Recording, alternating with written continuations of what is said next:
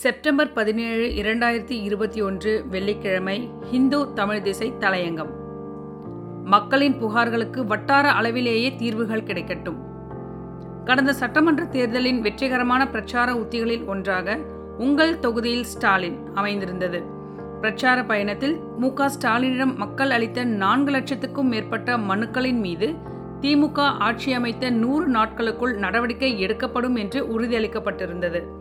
அவ்வாறே ஆட்சி அமைந்ததும் அம்மனுக்களின் மீது நடவடிக்கை எடுப்பதற்காக முதலமைச்சர் அலுவலகத்தில் தனி பிரிவும் சிறப்பு அதிகாரிகளும் நியமிக்கப்பட்டனர். தமிழ்நாடு மின் ஆளுமை முகமையால் தகுதியுள்ள மனுக்கள் பதிவேற்றம் செய்யப்பட்டு உரிய மாவட்ட அதிகாரிகளுக்கு அனுப்பி வைக்கப்பட்டன. தேர்தலுக்கு முன்பு அளிக்கப்பட்ட மனுக்களின் மீதான அதிவேக நடவடிக்கைகள் முதல்வருக்கு மனு அனுப்பினால் உடனடியாக அது பரிசீலனைக்கு ஏற்றுக்கொள்ளப்படும் என்ற நம்பிக்கையையும் எதிர்பார்ப்பையும் மக்களிடம் உருவாக்கியுள்ளன.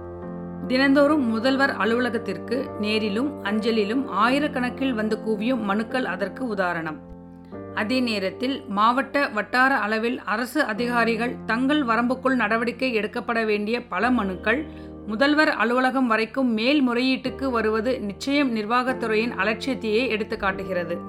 இந்த குறையை சுட்டிக்காட்டி சரி செய்யும் வகையில் அமைந்திருக்கிறது தமிழ்நாடு தலைமைச் செயலாளர் வே. இறையன்பு அண்மையில் மாவட்ட ஆட்சியர்களுக்கு எழுதியிருக்கும் கடிதம்.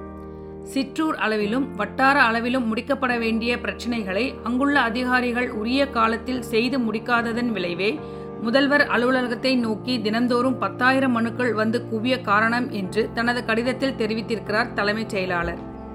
முதல்வர் அலுவலகத்திலிருந்து உரிய நடவடிக்கை எடுக்குமாறு குறித்து அனுப்பப்பட்ட புகார்களின் மீது மாவட்ட அதிகாரிகள் விரைந்து செயல்பட்டு தீர்வு காண முடியும் பட்சத்தில் அந்த புகாரின் மீது முன்கூட்டியே நடவடிக்கை எடுத்திருக்க முடியும் என்பதை அவர் குறிப்பிட்டுள்ளார்.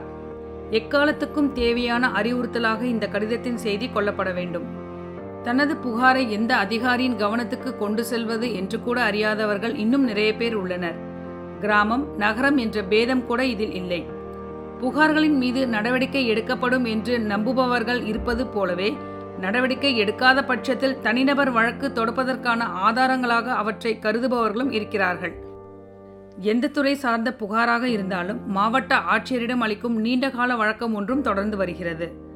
மாவட்ட அளவில் அனைத்து துறைகளுக்கும் ஆட்சியரே உயரதிகாரி என்ற பிரிட்டிஷ் காலத்து நடைமுறையையும் காலத்திற்கு ஏற்றவாறு மறுபரிசீலனைக்கு உட்படுத்த வேண்டியது அவசியம்.